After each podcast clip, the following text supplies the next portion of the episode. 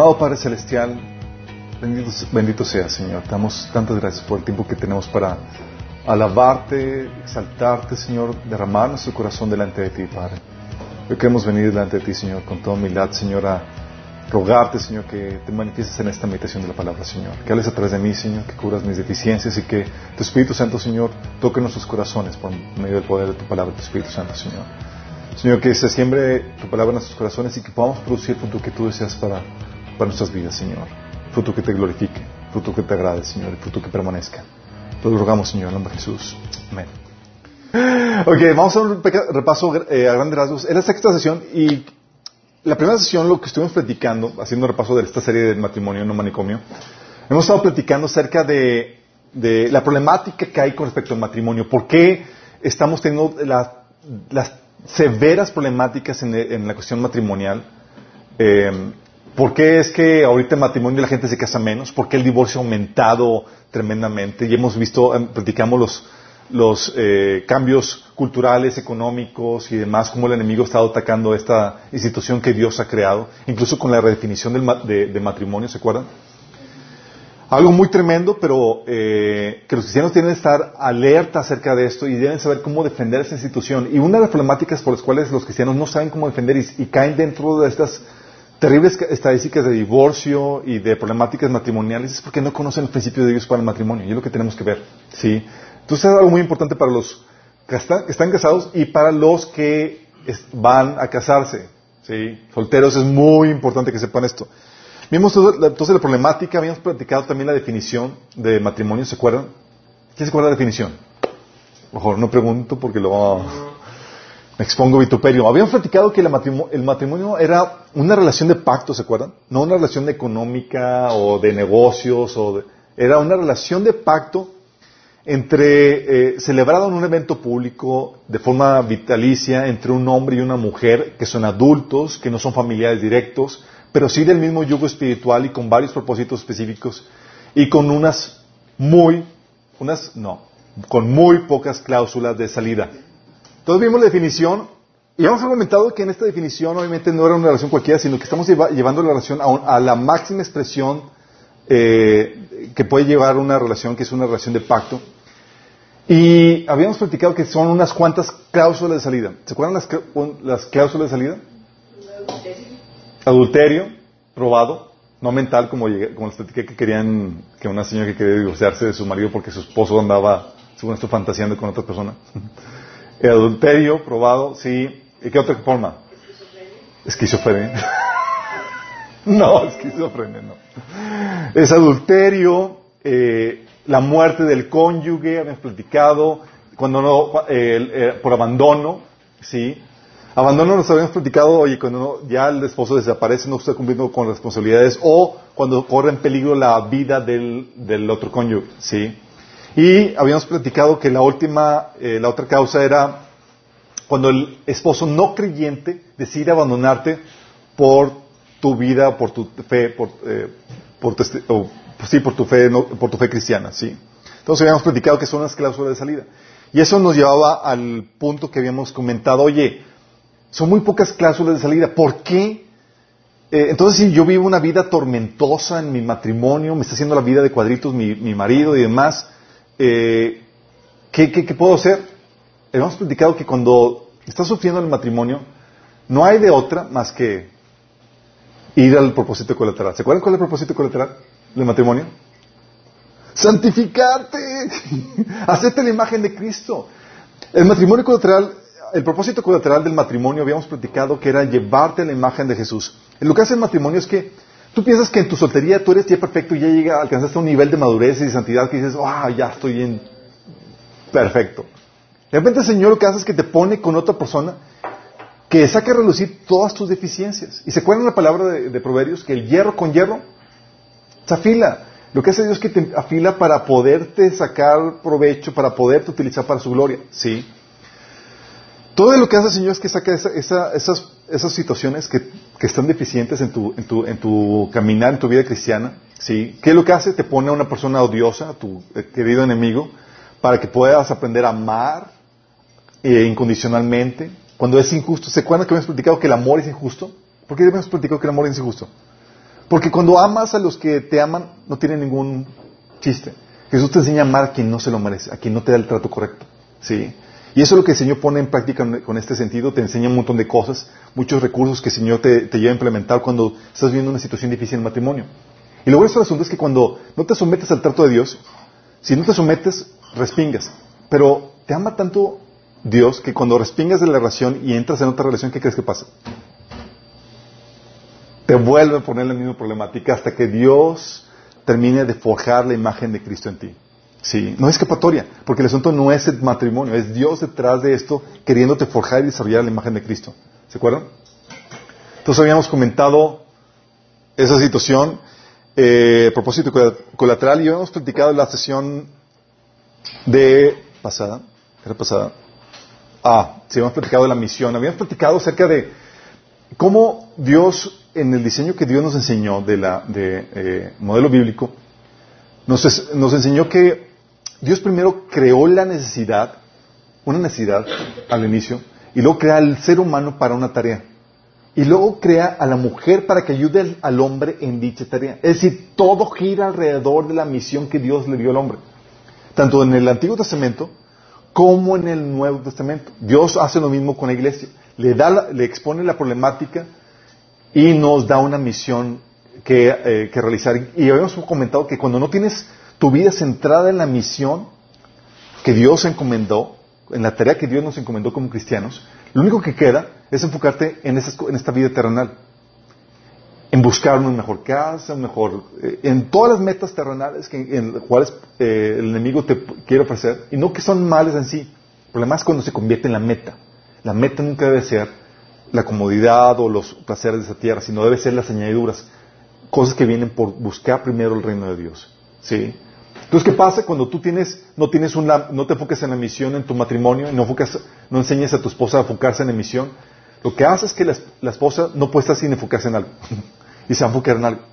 Sí, y te va a hacer la vida de cuadritos si no se enfoca en algo, ¿sí? ¿Por qué? Porque ella tiene una visión de lo que tiene que alcanzar y se va a querer una, va a comprar la visión que el mundo le ha ofrecido, ¿sí? Entonces, eso platicamos en la misión y luego platicamos de la autoridad la sesión pasada. ¿Se acuerdan de la autoridad? Habíamos platicado que la Biblia enseña la mayoría de edad. Qué genial, ¿no? Fíjate que este, término, este concepto, casi no se enseña en las prácticas prematrimoniales. ¿eh? Y si se enseña, se enseña mal. Las prácticas prematrimoniales que tomamos nosotros nos enseñaban, nos estaban enseñando a estas personas que, que teníamos que someternos a nuestros padres toda la vida de nuestra soltería, mientras, que estuviéramos solteros teníamos que someternos a nuestros padres. Y, que, habíamos visto ahí en la Biblia que la Biblia enseña que nada que ver. Hay una mayoría de edad, y la mayoría de edad bíblica es 20 años. Cumples 20 años y ya eres una persona que tiene que tomar decisiones por, eh, propias, ¿sí? Y tienes que, tiene que cambiar tu relación eh, que tienes con tus padres. Eso habíamos platicado. Y eso, y habíamos platicado que, eh, que hay una divina separación entre los padres y los hijos. Dice que por esta causa dejará el, hombre su padre y su madre y se unirá a su mujer. Esa separación entre, entre tus padres para unirte a tu pareja es sumamente esencial e indispensable para una relación armoniosa en la familia. Porque cuando no se hace esa, relación, los padres meten la mano, meten la cuchara y los, los que están casados dejan que metan la cuchara y lo único que ocasionan son problemáticas. Sí.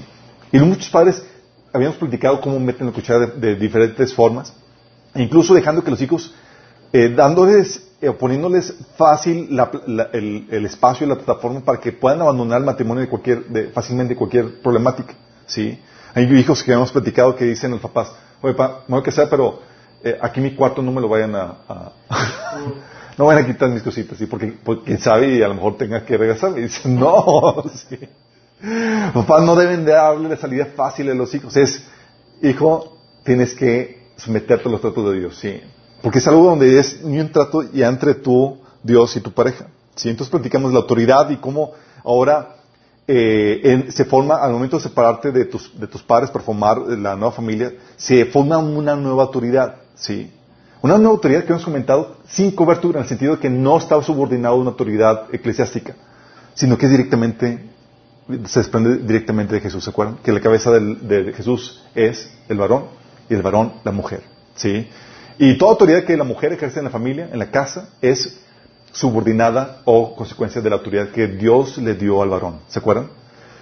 Entonces, obviamente, esa autoridad que Dios le dio al varón eh, tiene una. Eh, eh, debe, se debe de, em, ejercer de forma correcta y también se debe de respetar esa autoridad por parte de la mujer. Y eso lo, lo platicamos en la sesión pasada. Y en esta sesión vamos a hablar del modelo espiritual que conlleva la relación matrimonial. Algo que eh, platicamos en la serie de, Padres Sabios, Hijos Grandiosos, era ahí platicamos cómo todo el asunto de la paternidad y los principios que Dios estableció para la, paternidad eh, se desprenden de la relación padre-hijo que tenemos nosotros con, Dios. ¿Se acuerdan de eso? Los que tomaron el, el taller. Habíamos dicho, ¿quieres saber cómo debes ejercer tu paternidad? Mira tu relación, mira cómo es Dios Padre con nosotros. ¿Sí? Y de ahí vas a entender todo. Ya he platicado que si tú no eres la, la viva imagen de Dios en tu ejercicio de la paternidad para tus hijos, tus hijos van a sufrir después. Porque ellos se van a independizar de tu paternidad, pero no de la paternidad de Dios. Y Dios les va a tratar como como Él es. Sí. Luego así como que Dios les da disciplina y demás, ah, porque Dios me trata así. Pues sí, nunca les diste disciplina a tus hijos y le sufren ya cuando Dios les da disciplina. Sí. Entonces había platicado esa, esa situación. Bueno, en la relación matrimonial es algo muy similar. Sí. Dios moldeó el matrimonio para que sea un reflejo entre relación entre Dios y su pueblo. Sí. Es un reflejo de un modelo espiritual Sí, esto tiene una eh, eh, eh, importancia muy, muy fuerte porque, porque en teoría nuestro matrimonio debe reflejar este modelo que Dios diseñó para, este modelo espiritual que Dios tiene para con, su pueblo. Por ejemplo, tú puedes, puedes ver en, en, la Biblia este modelo en la relación Dios con el pueblo de Israel. ¿sí? ¿Se acuerdan? Ezequiel 16 es todo, un capítulo que habla acerca de Dios tomando como esposa al pueblo de Israel. ¿Sí? Dice, cuando volví a pasar vi que ya tenía sedad para el amor. Está hablando del pueblo de Israel. ¿Sí? Entonces te envolví con mi manto para cubrir tu desnudez y te pronuncié mis votos matrimoniales. Hice un pacto contigo, dice el Señor soberano. Pasaste a ser mía. Fíjate. Está hablando de cómo la tomó y le hizo, hizo el voto matrimonial con el pueblo de Israel. Y por eso en el, en, largo de la Biblia se habla de que Dios le acusaba a Israel de infiel, un término que típicamente se utiliza para las relaciones matrimoniales. ¿Por qué? Porque es un reflejo de la relación eh, Dios con el pueblo de Israel. Lo que hacían es que abandonaban a Dios para ir detrás de otros dioses y estaban con eso cometiendo eh, infidelidad espiritual. ¿sí? Eh, entonces tenías ese ejemplo de Dios con Israel, pero en el Nuevo Testamento tienes el ejemplo de Jesús con la iglesia. ¿sí? La Biblia te enseña que todo el modelo matrimonial aquí eh, que utiliza la Biblia es el modelo que Jesús, de relación que Jesús tiene con, la iglesia, con el pueblo que Él redimió. Pablo, de hecho, menciona, hablando de esto, dice que ustedes son como una doncella pura a la que he comprometido en matrimonio con un solo esposo, que es Cristo. Fíjate cómo habla acerca de esto. Dice, hey, ustedes como iglesia tienen, vienen a tener esta relación con, con Cristo, así como la esposa, como su esposo. ¿Sí? Y en este sentido, este modelo, así como, el modelo de paternidad debe ser moldeado por la paternidad de Dios, el modelo de relación conyugal es moldeado por las relaciones que Dios tiene con su pueblo. ¿Sí? Jesús y la iglesia, en este caso, vamos a ver algunos casos. Jesús nos pone el patrón a seguir en el modelo que se debe tomar. De hecho, tú puedes ver que el modelo se sigue tan fiel que incluso en la forma en la que Jesús esposó a su iglesia, sigue el mismo modelo en que, la, en, que en los tiempos bíblicos los jóvenes esposaban a, las esposas, a, sus novias. ¿Sí saben cómo esposaban bíblicamente eh, en, ese tiempo? Déjame darte un, pequeño brevario en cuanto a esto. Ya cuando el joven tenía su mayoría de edad, lo que hacía era que dejaba a su padre y a su madre para ya unirse con su mujer. Era como que me voy a independizar y voy a casar, ¿sí? Entonces se independizaba de, su propia familia y lo que hacía es que se despos, eh, lo que hacía era iban a, iban a casa de la novia, sí, con sus padres y demás, y se enlazaban en pacto matrimonial.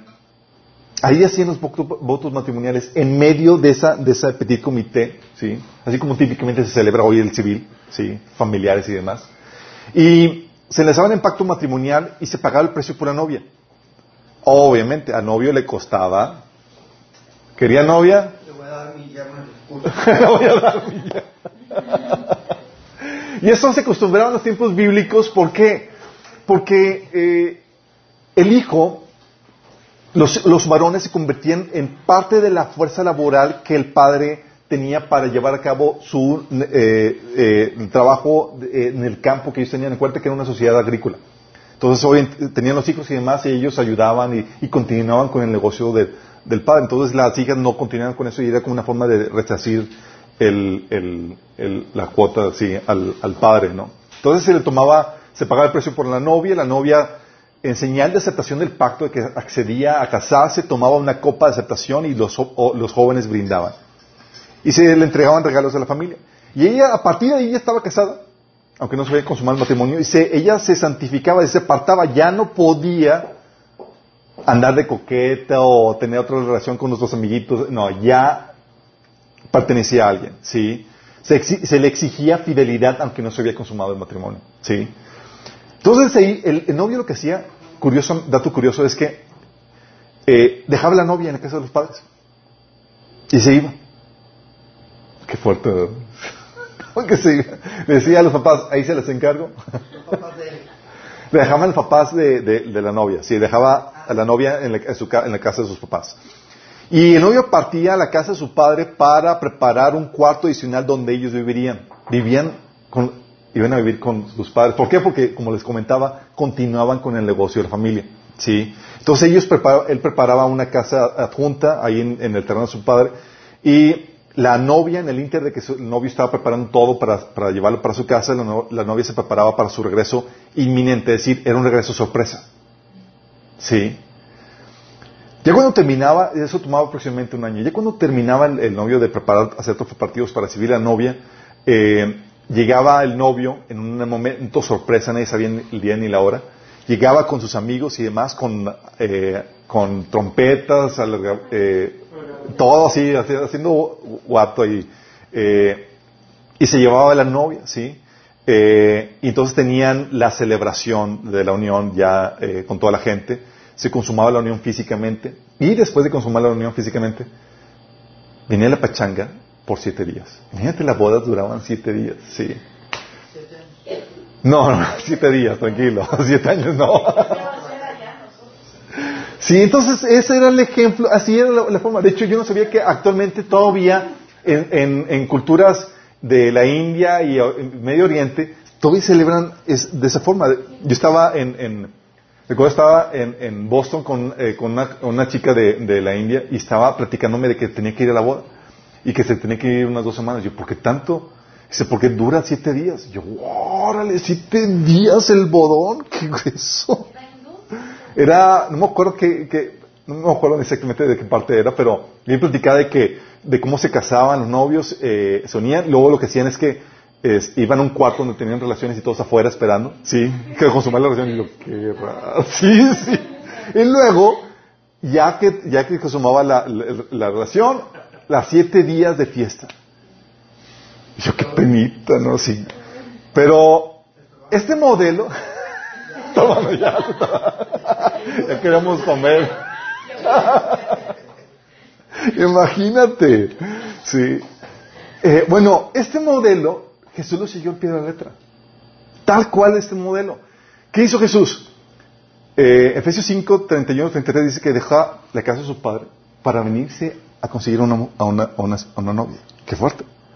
Y lo que hace es que se, se, esposa con ella haciendo, llevando a cabo el pacto matrimonial, eh, pagando el precio por la doncella. Y el precio que pagó fue en su sangre.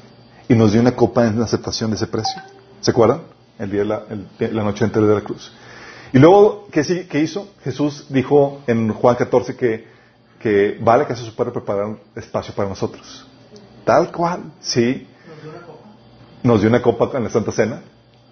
Sí, él dijo, tomad y bebed, esta es mi, eh, la, copa exactamente de mi pacto.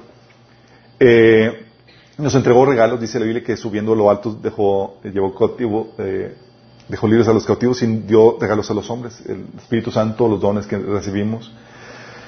Eh, y ahorita estamos en espera de la reunión sorpresa, cuando ya termina de preparar, hacer preparativos para nosotros y regresar por su novio. ¿sí? Y luego lo que hace, eh, después de la, de la reunión de la sorpresa, con la novia, la, Biblia menciona que va a haber la recepción, que es la cena de las bodas del Cordero de Dios, que viene en Apocalipsis 19, 9. Todo siguiendo la perfección del mismo patrón. Y es, wow, entonces realmente Jesús se desposó con nosotros. Sí, y ese patrón es el que nosotros utilizamos para llevar a cabo todo eh, el ejercicio matrimonial que nosotros tenemos. Pero no solamente en la forma en la que Jesús desposó a la iglesia, en la forma en la que Cristo ama a la iglesia. Efesios 5:25 dice a los esposos, amen a sus esposas, así como Cristo amó a la iglesia. Fíjate cómo utiliza la relación Cristo-iglesia como patrón para que los esposos tengan que seguir. Sí, dices, oye, ¿cómo, ¿qué ejemplo tengo? Pues el de Cristo con la iglesia. Sí. En ese sentido, el esposo debe amar a su esposa como eh, debe, um, ¿qué la iglesia?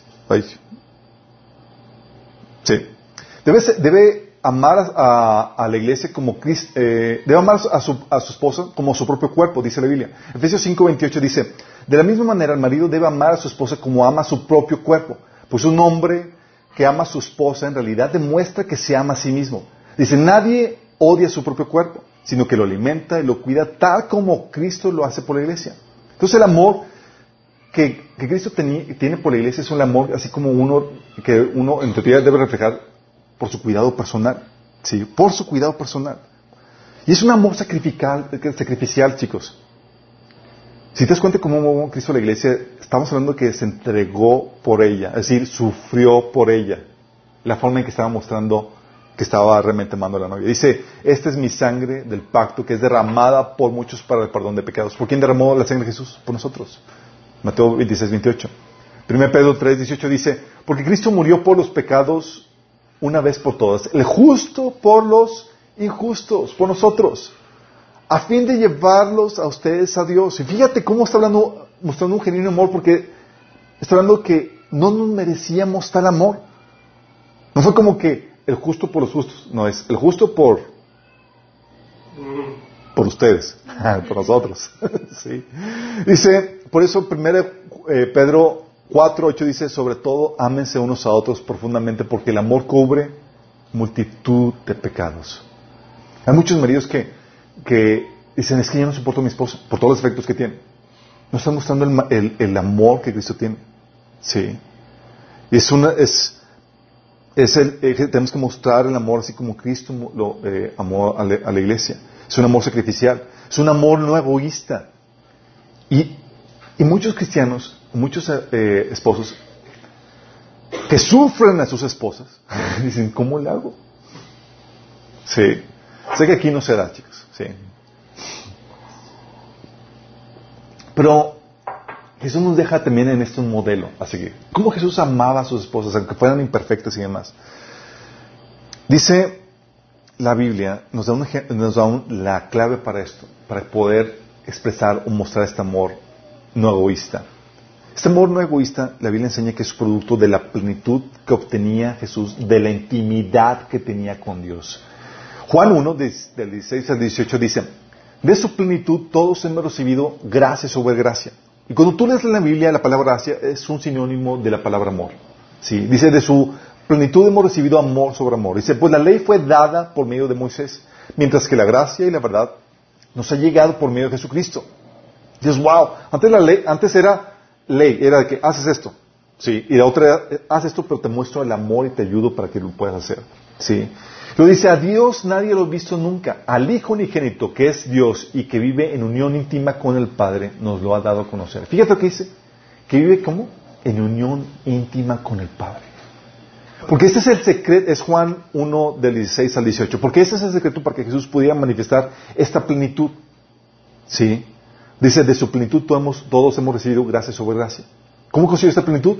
De su unión íntima con el Padre. Es en esta relación personal que tiene el hombre con Dios, el varón con Dios, que, que, que lo utilice para llenar su vacío con Dios. Eh, Señor, tanque lleno, por favor, cada mañana. ¿Sí?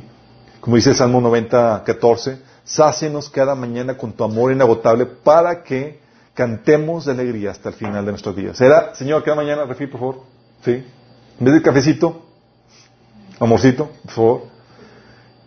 Y eso es importantísimo porque si no tienes esa, esa, eh, esa alma, tu alma saciada, no vas a poder manifestar esta plenitud. ¿Sí? Y vas a querer saciarte de otra forma. Y típicamente vas a utilizar circunstancias, situaciones o personas. Entre ellos tu esposa. ¿Sí?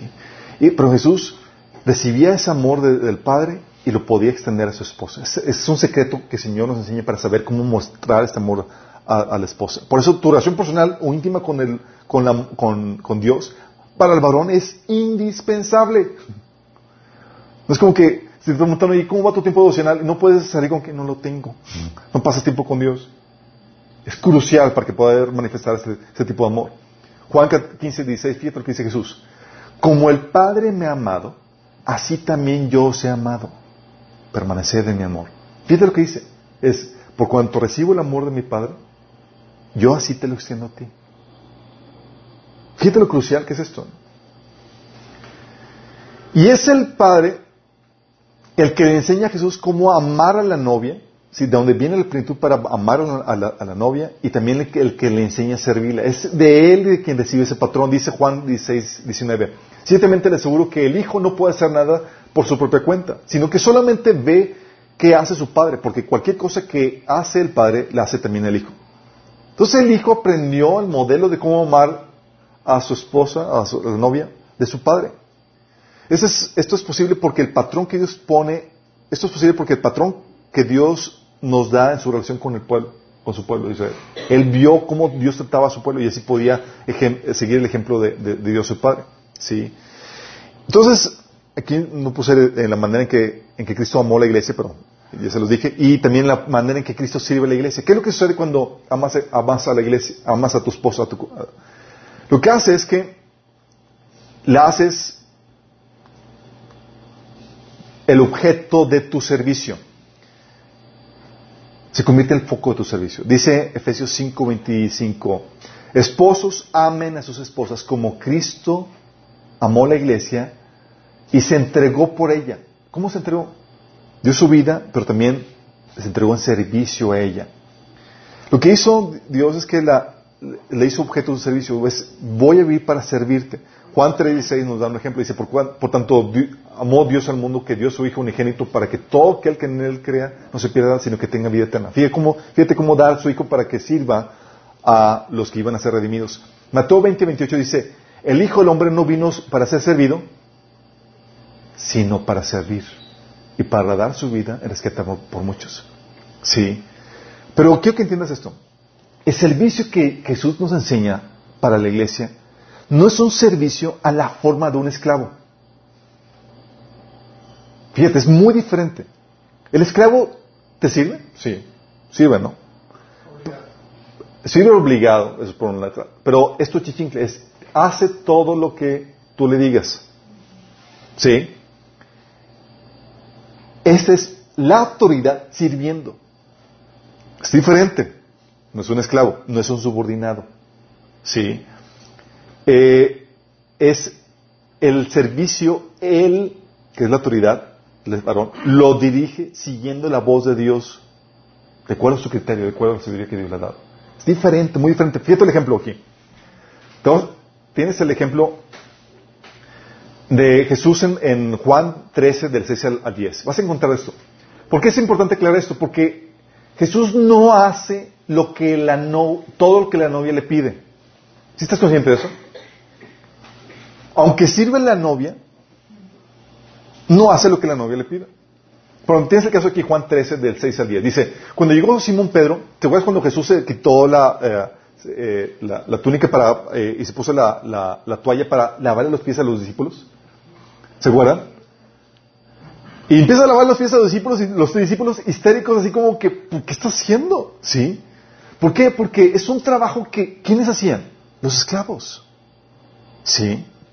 Los esclavos. Eran, llegabas a casa y tenías un esclavo y venía te, te, lavaba las patillas. Y no es como ahorita, chicos, ¿sí? Donde, en donde tienes zapatos sequitos, nada, limpiecitos y toda la cosa. No, allá lavar los pies era...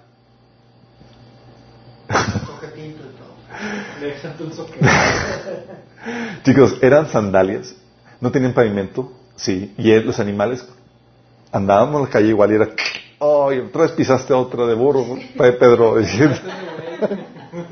oh, dice limpiando, o sea, era, no era nada agradable. Eso es un trabajo que hacían los esclavos, imagínate. Entonces Jesús agarra la toalla y demás y empieza a lavar los pies. Y luego cuando llega Simón Pedro, este le dijo, Señor, ¿y tú, Señor, vas a lavar los pies a mí? Y dice Jesús le dice, ahora no entiendes lo que estoy haciendo, pero lo entenderás más tarde.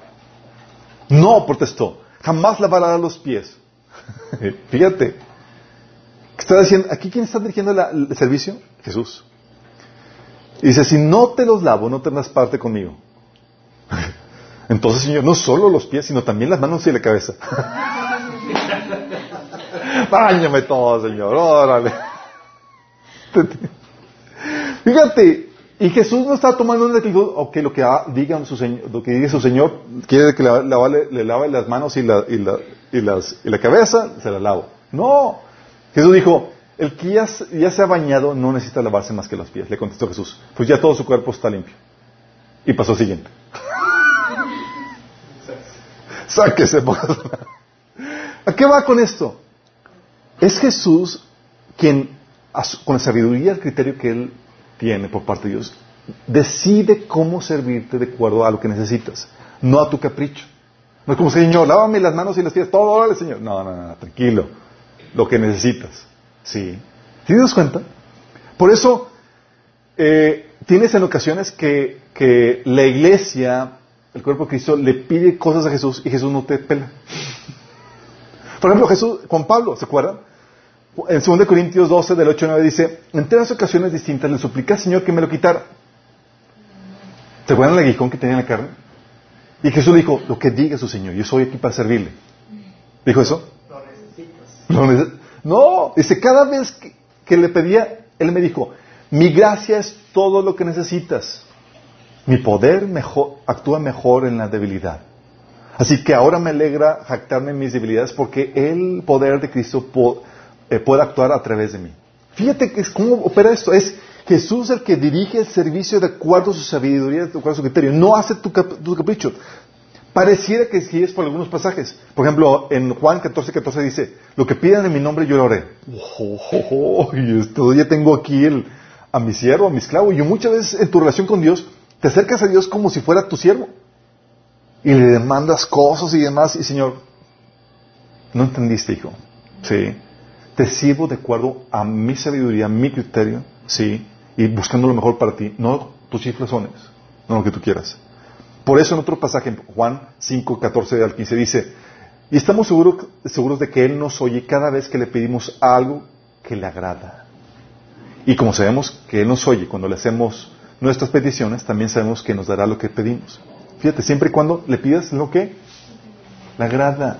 Sí. Ese servicio es el que el Señor hace y ese servicio que los varones hacen. Es cómo puede ser una persona de autoridad y al mismo tiempo el siervo de todos.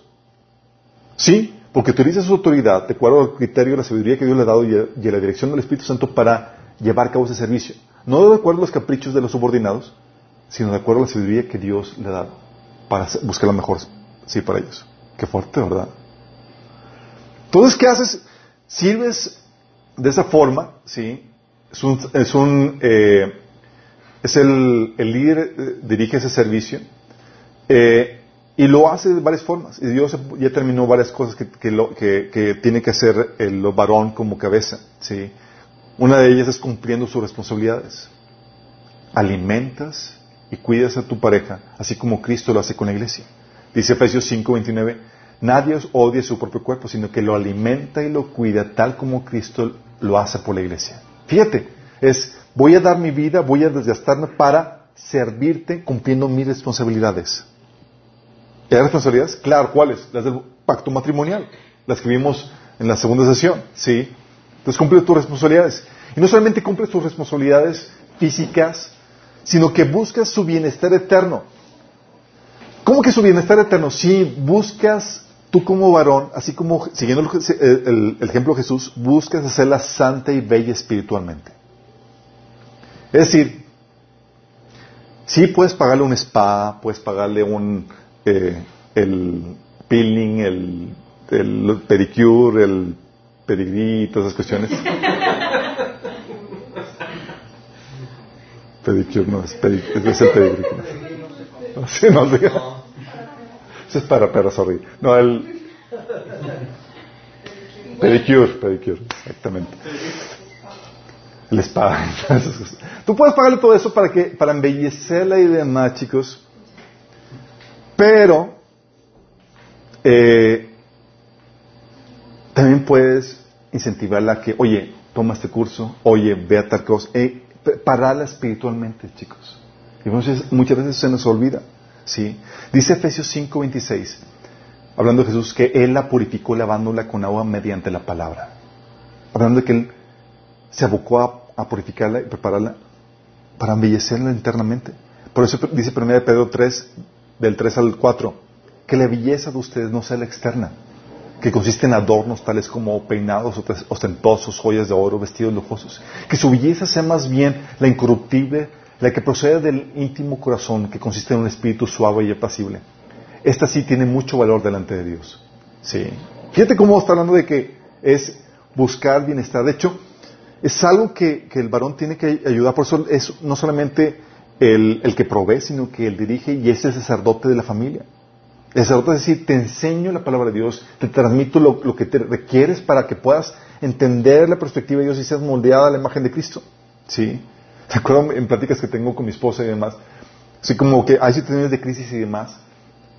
Y le, digo, es que la Biblia enseña y esto y lo otro. Y mi esposa me dice, tú me quieres sacar Coco Wash, ¿verdad? Para no hacer nada y cambiar la situación. no, es Dios está, nos está dando la perspectiva de su palabra para poder generar la actitud correcta ante las circunstancias que vemos. ¿Sí? Y si es un coco en el sentido que quiere lavarte también no solamente el corazón, sino la mente. ¿Sí? Dice, 2 Corintios 5.10 dice, porque es necesario que todos comparezcamos ante el tribunal de Cristo para que cada uno reciba lo que le corresponda, según lo bueno o lo malo que haya hecho mientras vivió en el cuerpo de Cristo. Y algo que hace el esposo cristiano es ayudar a la esposa a que se enfoque en la, en la recompensa eterna. así es, ¿qué estás haciendo para presentarte delante de tu Señor con las manos llenas. Sí. Y es algo que, los varones tenemos que hacer con la esposa. Es, oye, el servicio que haces, por más insignificante que seas, el cómo tienes a los niños, el, apoyo que haces eh, pastoreando y llevando a tus hermanos y demás, tiene su recompensa y no puedes perder la vista de, ellos. ¿Sí? Y esto es lo que hace el varón. Enseña, dirige, moldea con el ejemplo. En ese sentido. ¿Sí? Entonces, la manera en que, en que sirve la iglesia, el varón sigue el ejemplo de Cristo. También en el ejemplo, en la manera en que Cristo trata a la iglesia. Dice 1 Pedro 3, 7. Ustedes, esposos, sean comprensivos en su vida conyugal. Fíjate lo que dice, palabra clave. Comprensivo con, con ellas en su vida conyugal. ¿Sabes? esta, esto ser comprensivo con ellas en la vida conyugal está hablando de ser, paciente y misericordioso con las duchas, las debilidades, las emociones que tienen mujeres, sus confusiones, sus volatilidades.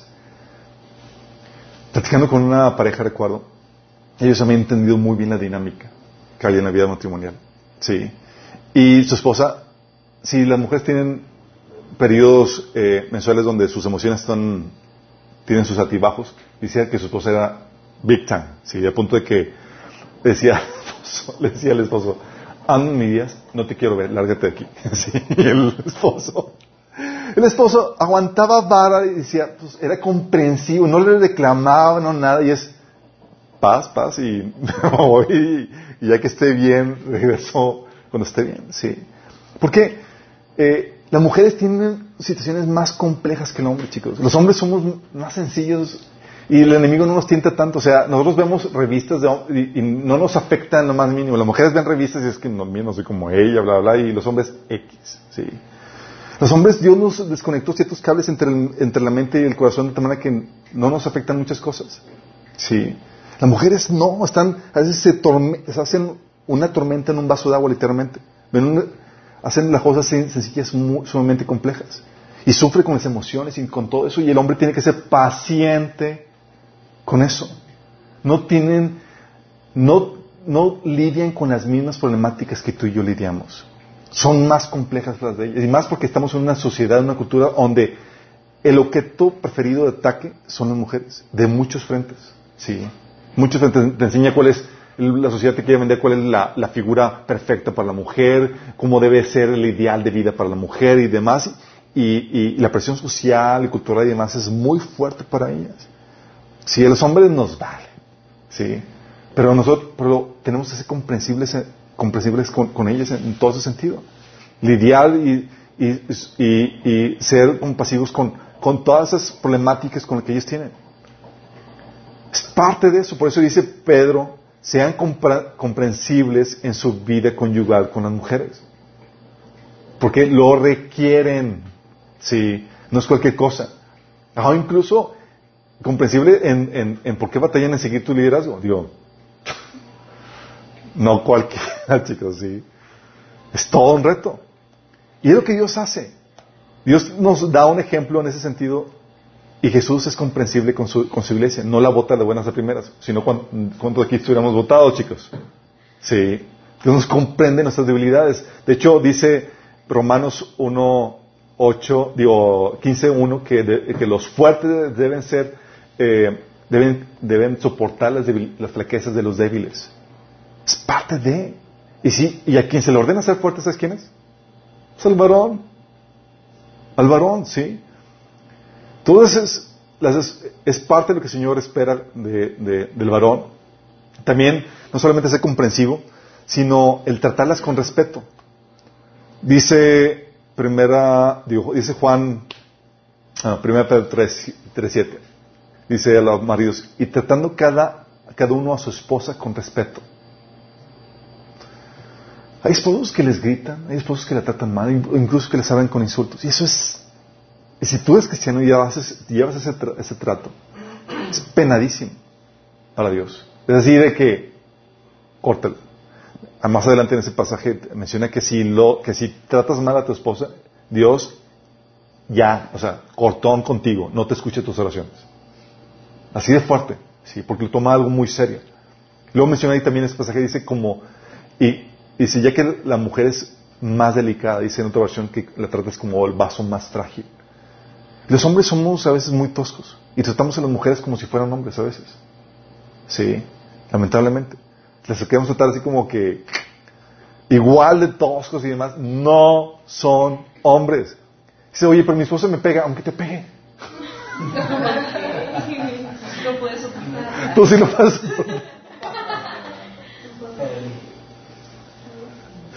Sí. o sea, tienes que tratarle como es más frágil. Sí. Eh, es parte de la, forma en la como Cristo trata a nosotros. Y también, fíjate cómo Cristo nos da el ejemplo también en la forma en la que Cristo hace copartícipe a la iglesia. ¿En qué forma? ¿Se acuerdan? Cristo hace copartícipe a la iglesia en su misión. Jesús dice en Juan 17, 18, como tú me enviaste al, como tú me enviaste al mundo, yo los envío también a ellos. Fíjate, Dios me envió o que ustedes son copartícipes de mi misión. De hecho, por eso dice en Juan 20:21, como el Padre me envió a mí, así yo los envío a ustedes. Igual las esposas, es, la haces copartícipe de tu misión. ¿Sí? No solamente tu misión, bueno, fuera solamente fuera de eso. Jesús nos da un ejemplo de que la iglesia también debe tener, de ser copartícipe de los sufrimientos con Cristo. Oye, no solamente eres copartícipe de su misión, sino eres copartícipe de sus sufrimientos. Dice primero de, Pedro 4:13. En cambio, alegrense mucho porque ustedes esas pruebas los hacen ser partícipes con Cristo de su sufrimiento. Fíjate lo que implica la vida matrimonial.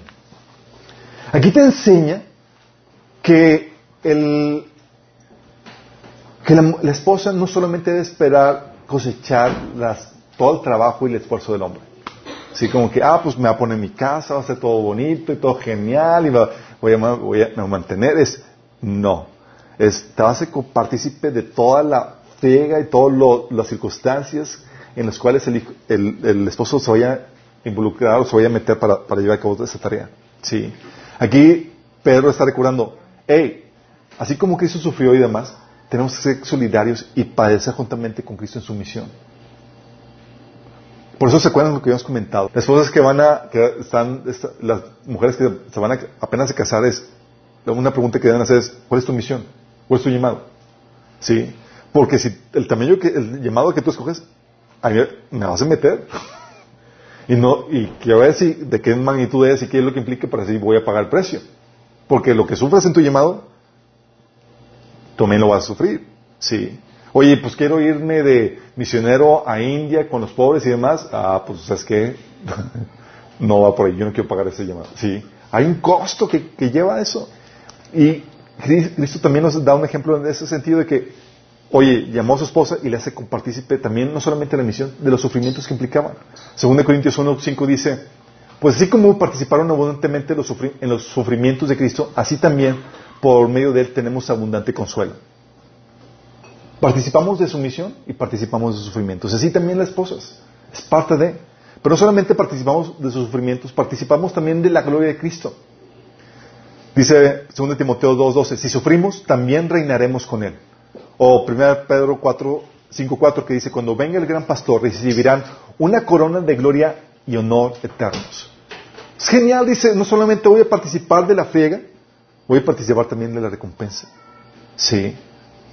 Y esa, déjame decirte que esta friega que, las esposas se, se aventan con, sus esposos en todos los proyectos que hacen y en, y, en, el propósito que Dios les ha puesto a los varones, es lo que hace que el varón aprecie tremendamente a las esposas. Si algo que le digo a mi esposa es, todo lo que hemos vivido juntos, el sufrir, batallar, la escasez, la abundancia, eh, las pruebas en todo el trabajo que hemos estado haciendo para Dios, hace que nos que nos compenetremos y, que valoremos eso, porque no cualquiera le entra, no cualquiera. Sí. Y bendito eres si tienes una esposa como la mía que le entra los trancazos en tu misión, en la tarea que Dios te ha dado. Sí. Entonces también eres compartícipe de su gloria, también de su autoridad. Dice Apocalipsis 2.28 que tendrás la misma autoridad que yo recibí de mi Padre.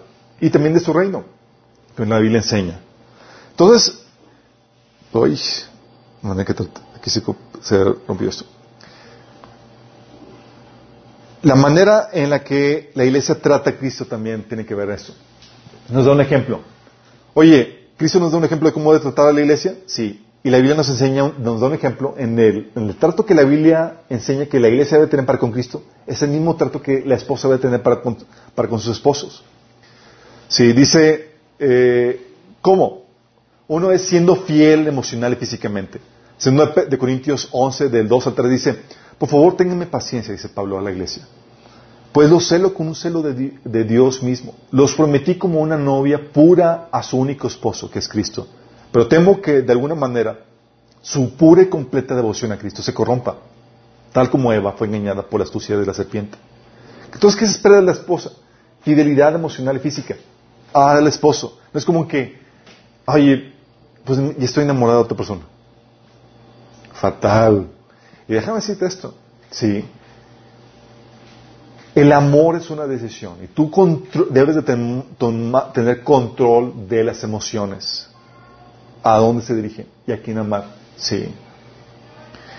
Y tú debes ser fiel emocional y físicamente, pero no solamente fiel, las esposas deben someterse a sus propios maridos como el Señor, dice Efesios 5, 22. Dice, también el versículo 24, Así como la iglesia se somete a Cristo, también las esposas deben someterse a sus esposos en todo. Y ese pasaje, este, este versículo, eh, causa temor, así temblor a muchas mujeres. ¿cómo? Sea, una cosa es el Señor y otra cosa es mi esposo, por favor. sí.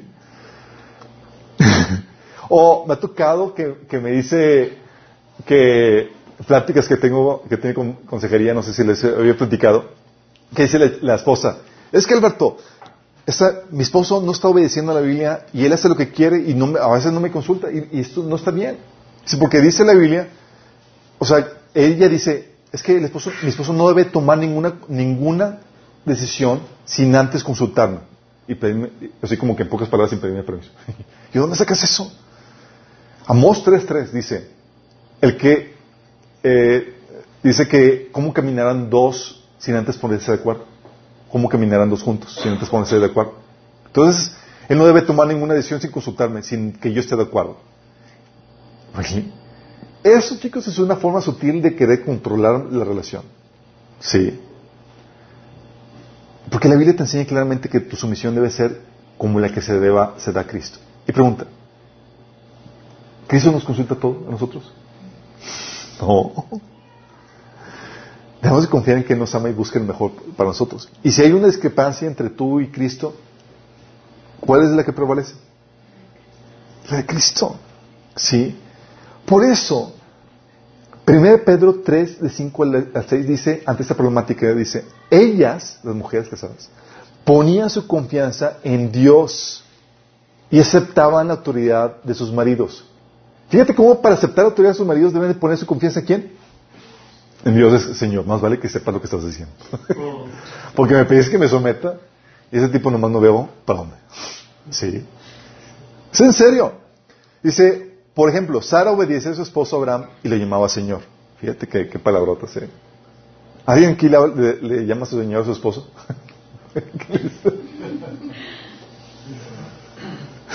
dice segundo Timoteo, dice, ante ese tipo de situaciones, chicos, ¿sabes lo que la Biblia te enseña esto? Ese principio, para que puedas descansar en Dios ante la situación de tener un marido falible. Y vamos a ver de eso, de hecho, la, esta, la, otra sesión, pero te, adelanto. La Biblia te enseña esto. Dice, 2 Timoteo 2 del 1 al 2, pídele a Dios que los ayude, eh, hablando de, la oración, dice, deben orar ¿sí? por las autoridades, dice, pídele a Dios que los ayude, intercede en su favor y da gracias por ellos. Ora de ese modo por los reyes y los que están en autoridad. ¿Tu marido está en autoridad? Sí. Y te dice, ora por ellos. Sí. Y por todos los que están en autoridad, dice, para que podamos tener una vida pacífica y tranquila, caracterizada por la devoción a Dios y la indignidad. Hay esposas histéricas. Sí, porque ahora con, mi esposo con qué, con qué cosa va, a salir ahora. ¿Qué decisiones va a tomar? Y es como que el Señor te recuerda, te da sustos, a veces los, a veces los esposos damos sustos. Dices, esos sustos son recordatorios de que no estás orando por tu esposo. Es, oh, es ok, Señor, vale que lo tengas en oración intensamente, porque de eso depende que dice aquí. Una vida pacífica y tranquila.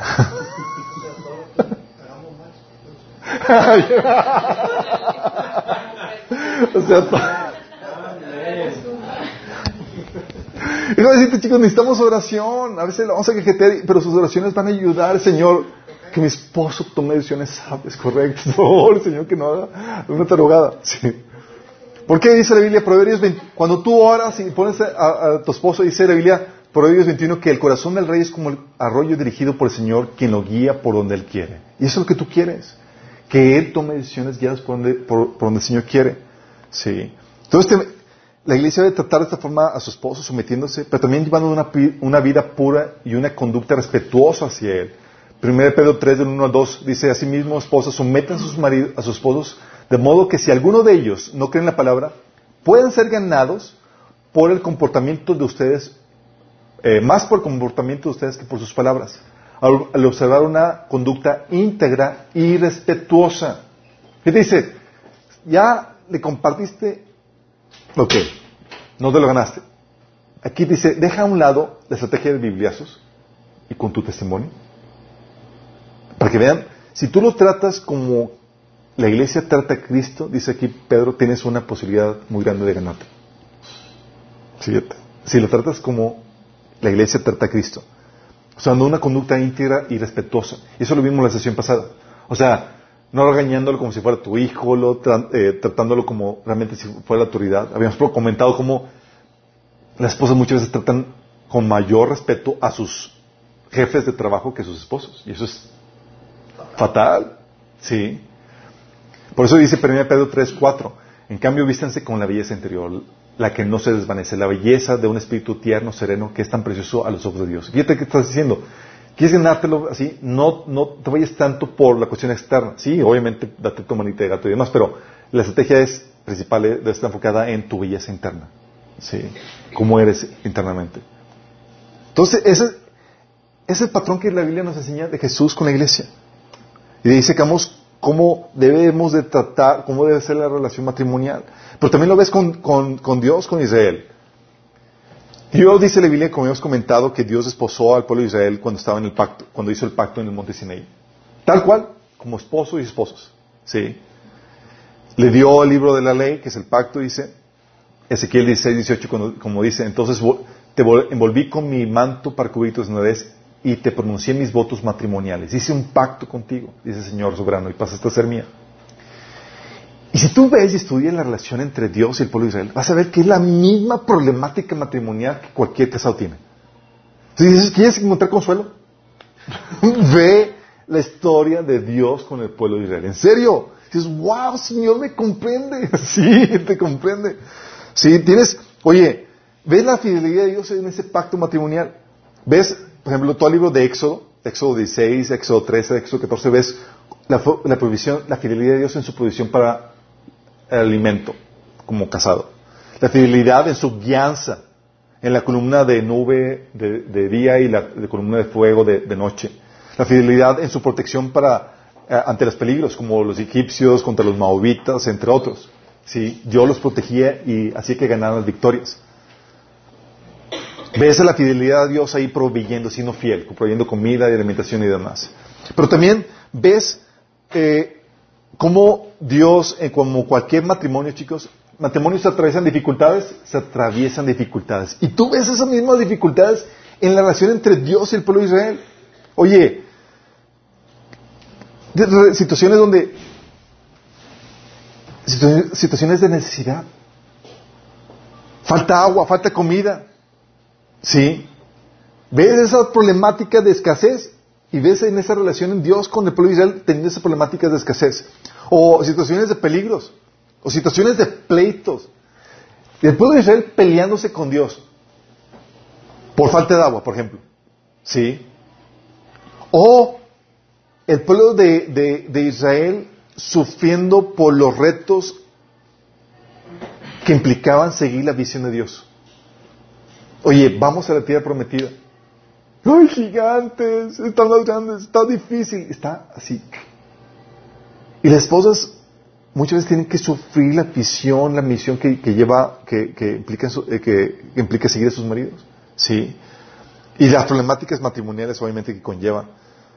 Desde el inicio, en la relación de Dios con Israel, ¿se acuerdan? ¿Cuál fue la principal problemática? Tan pronto lo sacó de Egipto, ¿se acuerdan? Infidelidad.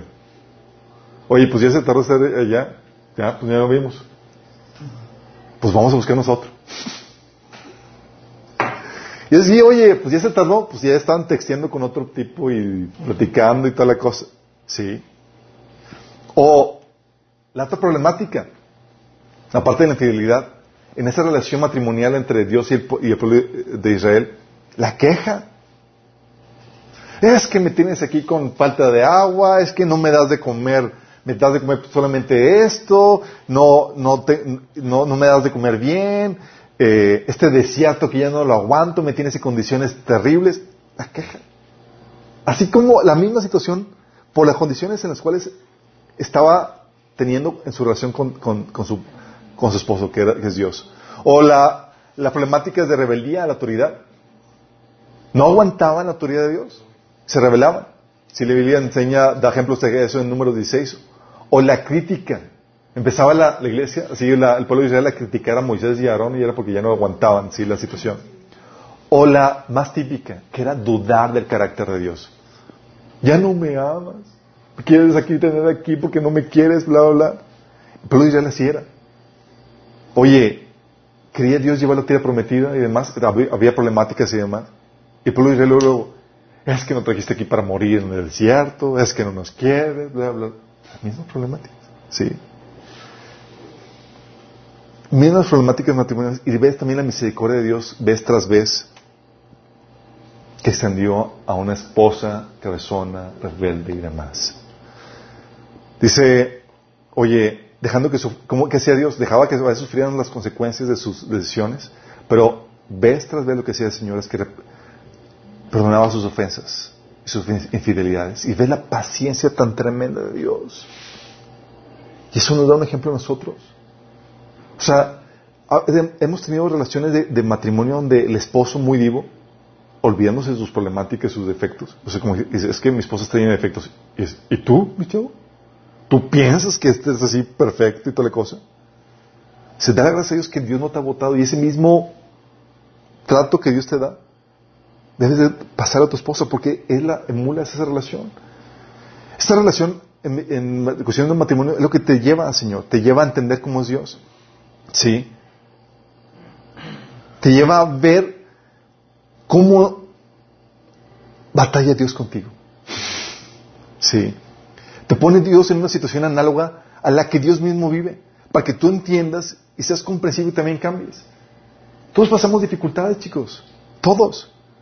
Oye, tú llegas a, con Dios, es que Señor, me dieron, me hicieron daño, me pecaron contra mí. Y el Señor dice, ah, igual que tú pegas contra mi hijo. Sí. Y llegas con Dios y los varones pueden llegar quejándose, ah, es que Señor, mi esposa me hace esto, lo otro. Igual que, ¿ahora me entiendes? En relación contigo. Muchas, muchas veces que yo llegaba con Dios y quería así como que quejarme de situaciones con mi esposa y demás. ¿Sabes qué hacía Señor? Me confrontaba con mis cosas. Dice, ahora me entiendes, hijo. ¿Cómo te digo contigo? Sí. Y nos pone situaciones donde podemos comprender, donde nos pone para comprender la situación que tenemos. Para que podamos ser comprensivos y cambiemos. Sí. Y Dios nos da ejemplos.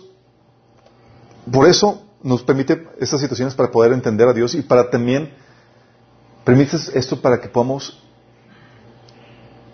ejemplificar el modelo de Dios. Es parte del propósito de Dios. Quiere Dios que el modelo de relación entre Dios y el hombre se pueda ser ejemplificado por medio de la relación matrimonial. Es un modelo a seguir. ¿Sí? Oye, tú quieres decir, ¿cómo es la relación entre Dios y el hombre?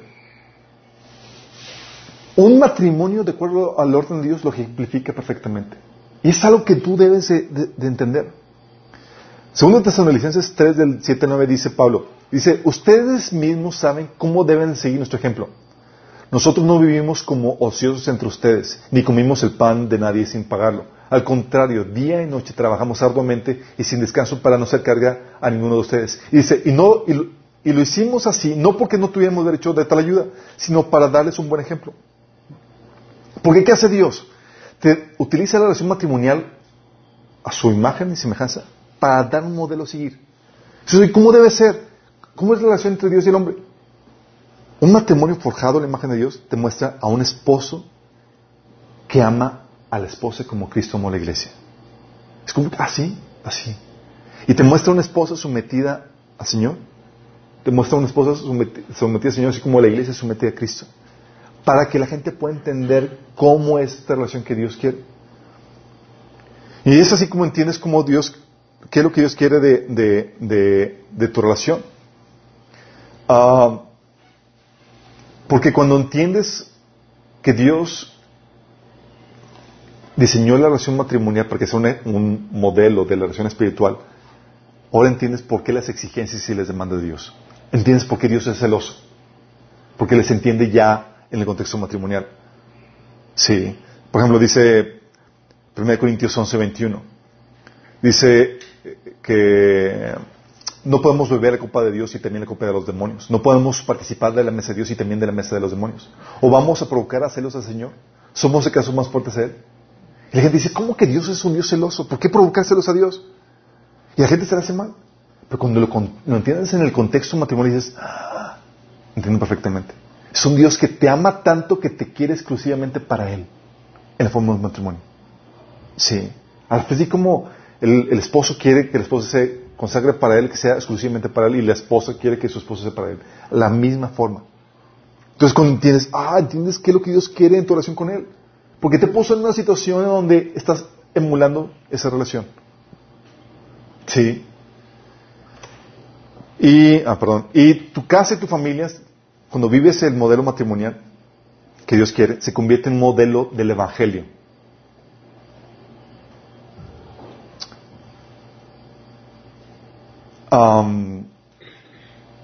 Se convierte en un ejemplo a seguir para que la gente pueda aceptar el Evangelio más, más fácilmente.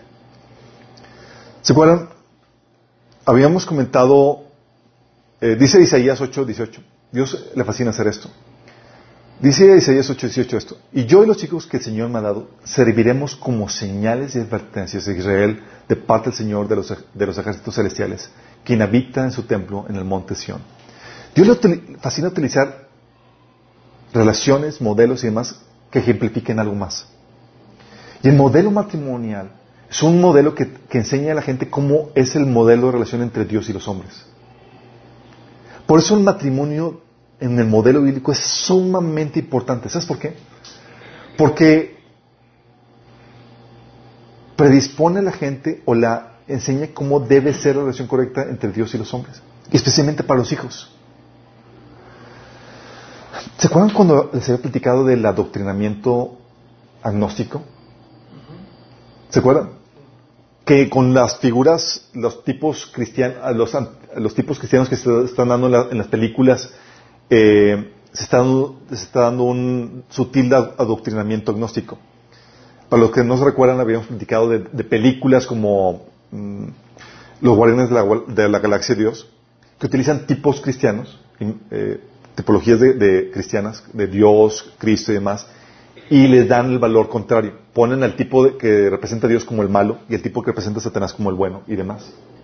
Y lo que hacen esas películas es que transmiten un mensaje gnóstico. Es decir, predisponen, y con ese mensaje gnóstico que transmiten de forma sutil, predisponen a la gente para aceptar sin problema y sin resistencia un mensaje y un modelo anticristiano, un modelo satánico. De manera que cuando llega, el enemigo a presentarte un modelo, un mensaje satánico, tú lo aceptas con facilidad porque estuviste bombardeado con un modelo que, te enseñaba eso. Porque familiar. Exactamente, te es familiar. Bueno, lo mismo sucede con un matrimonio cristiano.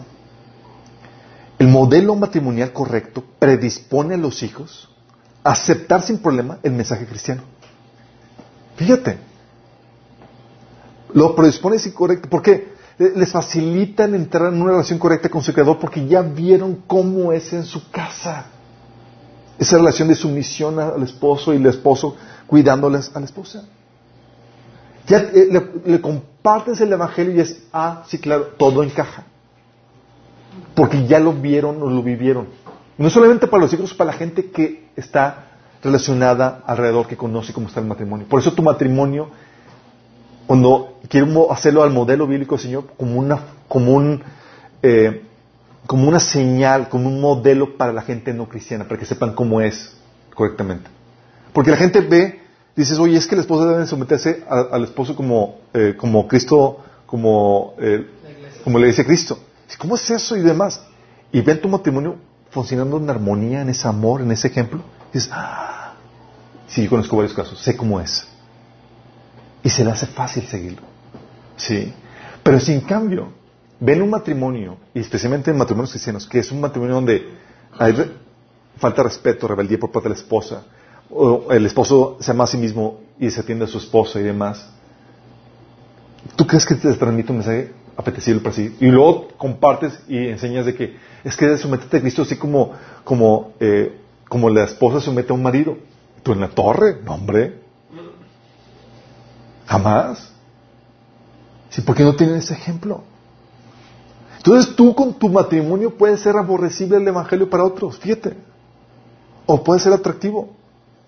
Y la idea es que Dios quiere hacerlo hacer el Evangelio atractivo y viable por medio de tu matrimonio. Y esto es básico para una generación en donde se ha erosionado todas las formas de autoridad posibles. Menciona la gente autoridad y es como que ya cruz, cruz. O sea, porque se ha abusado tanto el concepto de autoridad. ¿Sí? Judas 1.8 del, del 8 al 10 habla acerca, eh, habla acerca de cómo estas generaciones son personas que no tienen ningún respeto por la autoridad. Porque se ha abusado la autoridad. Y se ve la autoridad como un yugo de esclavitud, no de orden, no de dirección, no de protección, no se ve como una ventaja.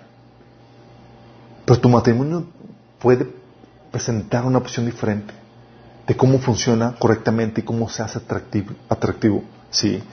Y eso es indispensable para una generación en la que la gente es amadora a sí misma. Como dice 2 Timoteo 3.2. Sí. El Señor nos da un ejemplo de, de que es mejor dar que recibir. Y eso es especialmente para los varones. Un amor abnegado, entregado, para el bienestar de la familia. Sí.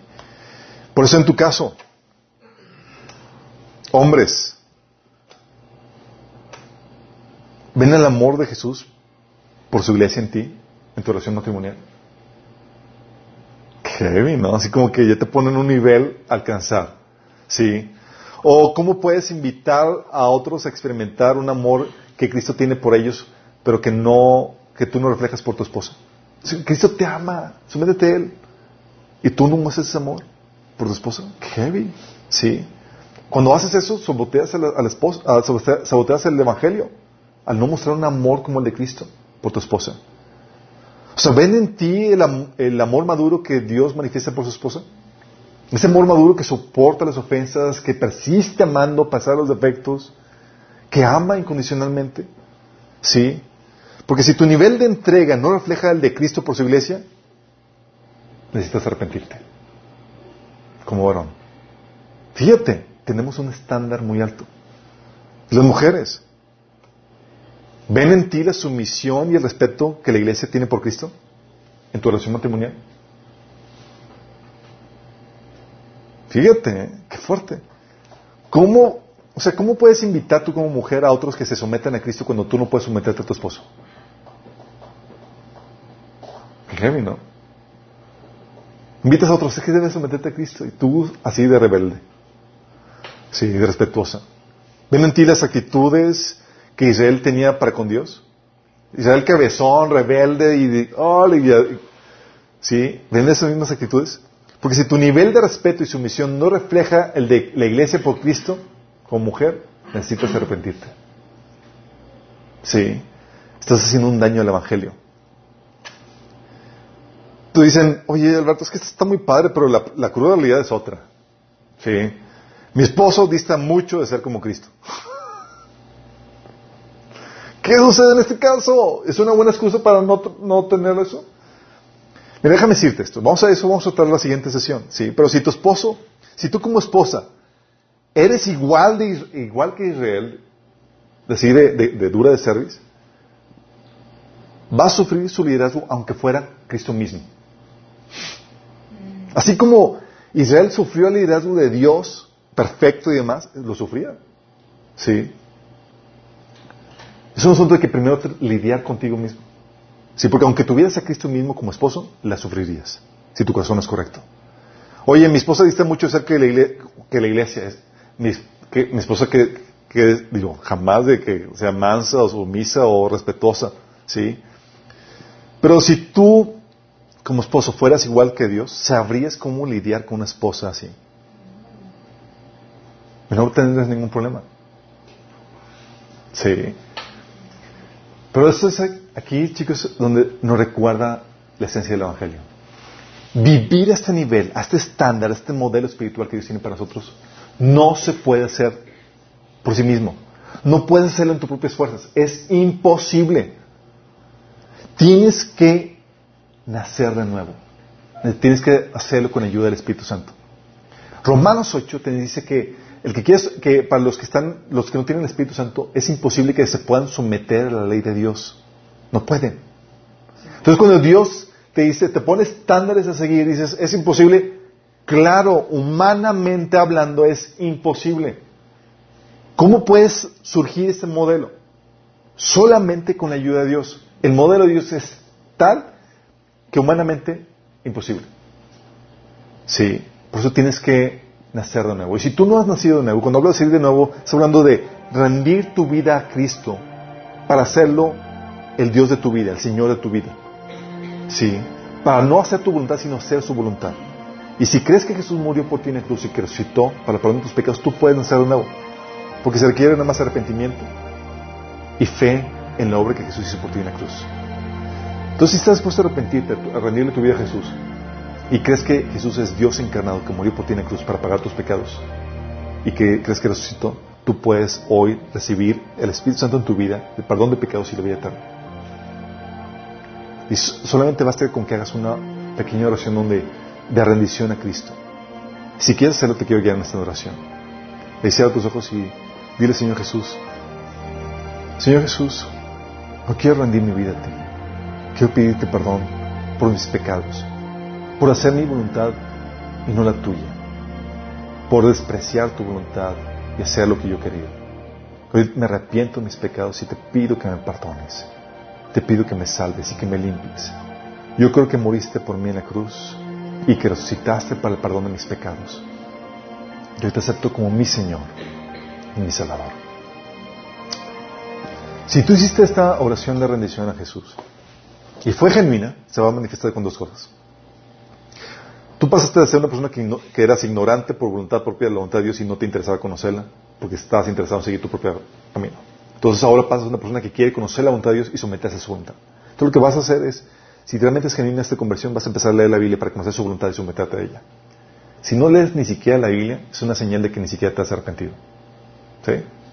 Y vas a empezar a congregarte, que son dos cosas básicas que la Biblia enseña que debe ser. No porque aquí, no sé, aquí tu Señor es una, es una orden de tu Señor, no te está preguntando que si quieres o no, te lo ordena. Hebreos 10, 24, 25 te enseña eso. ¿sí? Entonces son cosas básicas que tienes que empezar a hacer. Y si vas a empezar a leer la Biblia, comiéncela desde el Nuevo Testamento porque vienen cosas que tienes que obedecer. Y en cuanto a los demás, los que ya hemos aceptado Señor, ¿cómo andamos en el modelo? ¿Estás consciente del peso de responsabilidad que Dios ha puesto sobre nosotros? Tu modelo de relación marital debe ser un reflejo vivo de la relación que la iglesia vive con su Señor para hacer atractivo el Evangelio. ¡Qué grueso! O sea, la gente puede sentirse atractiva o repulsiva de acuerdo a cómo ve tu matrimonio. Y lamentablemente el índice de divorcios en los matrimonios cristianos está terrible. Lamentablemente me ha tocado hijos de parejas cristianas que se alejan de Dios. ¿Sabes por qué? Porque vieron cómo era la relación marital entre en sus padres, que era, vivían como perros y gatos, puros pleitos y demás. Y vieron que no reflejaban el mensaje del Evangelio en, el, en, el, en su relación marital. Y eso causó repulsión entre en sus hijos y en la gente que los rodeaba. No tenían el poder para poder compartir el Evangelio, porque sus vidas no testificaban el poder del Evangelio. Entonces, si estás en esa situación, te invito a que nos rindamos al Señor y hagamos lo pertinente para corregir. ¿Qué es para tener un buen matrimonio? ¿Qué estás aprendiendo los principios? Pero lo que les había comentado, tienen que poner en práctica lo que vimos en los primeros talleres. Tienes que poner en práctica lo de, sanidad emocional, lo de mente renovada y todo lo, que, lo que enseñamos en el discipulado. Porque en el matrimonio se pone a prueba todo. Todo se pone a prueba. Sí. Y es aquí donde tienes que poner y tienes que ser discipulado porque puedes manifestar este nivel de, de madurez espiritual. ¿Oramos? Amado Padre Celestial, Señor, queremos venir ante ti y traer nuestras relaciones matrimoniales, Señor, para pedir que intervengas en ellas, en nuestras vidas, Señor. Señor, en vez de estar apuntando a nuestros cónyuges para que cambien, Señor, queremos pedirte que nos cambies primero a cada uno en particular, Señor, a nosotros, Señor. Que hagas de nuestro matrimonio, de nuestras vidas, Señor, matrimonios que reflejen la glor, el, glorioso, el glorioso mensaje del Evangelio, Señor. Queremos que la gente pueda ver nuestros matrimonios y pueda entender esta relación que tú nos lleva, llamas a tener contigo, Señor. Que puedan ver nuestro matrimonio y puedan entender por qué deben someterse a Cristo. Que puedan ver nuestros matrimonios y por qué deben entender, Señor, cómo, cómo vivir estas vidas entregadas a ti, Señor. Que seamos ese ejemplo, Señor podamos manifestar este amor por nuestras esposas de tal manera que ellos puedan entender cómo tú nos amas a nosotros, Señor. Mostrando ese amor que Cristo tuvo por la iglesia, Padre. Ayúdanos en este proceso, Padre. Sigue corrigiéndonos, síguenos moldeando a tu imagen. Te lo pedimos en nombre de Jesús.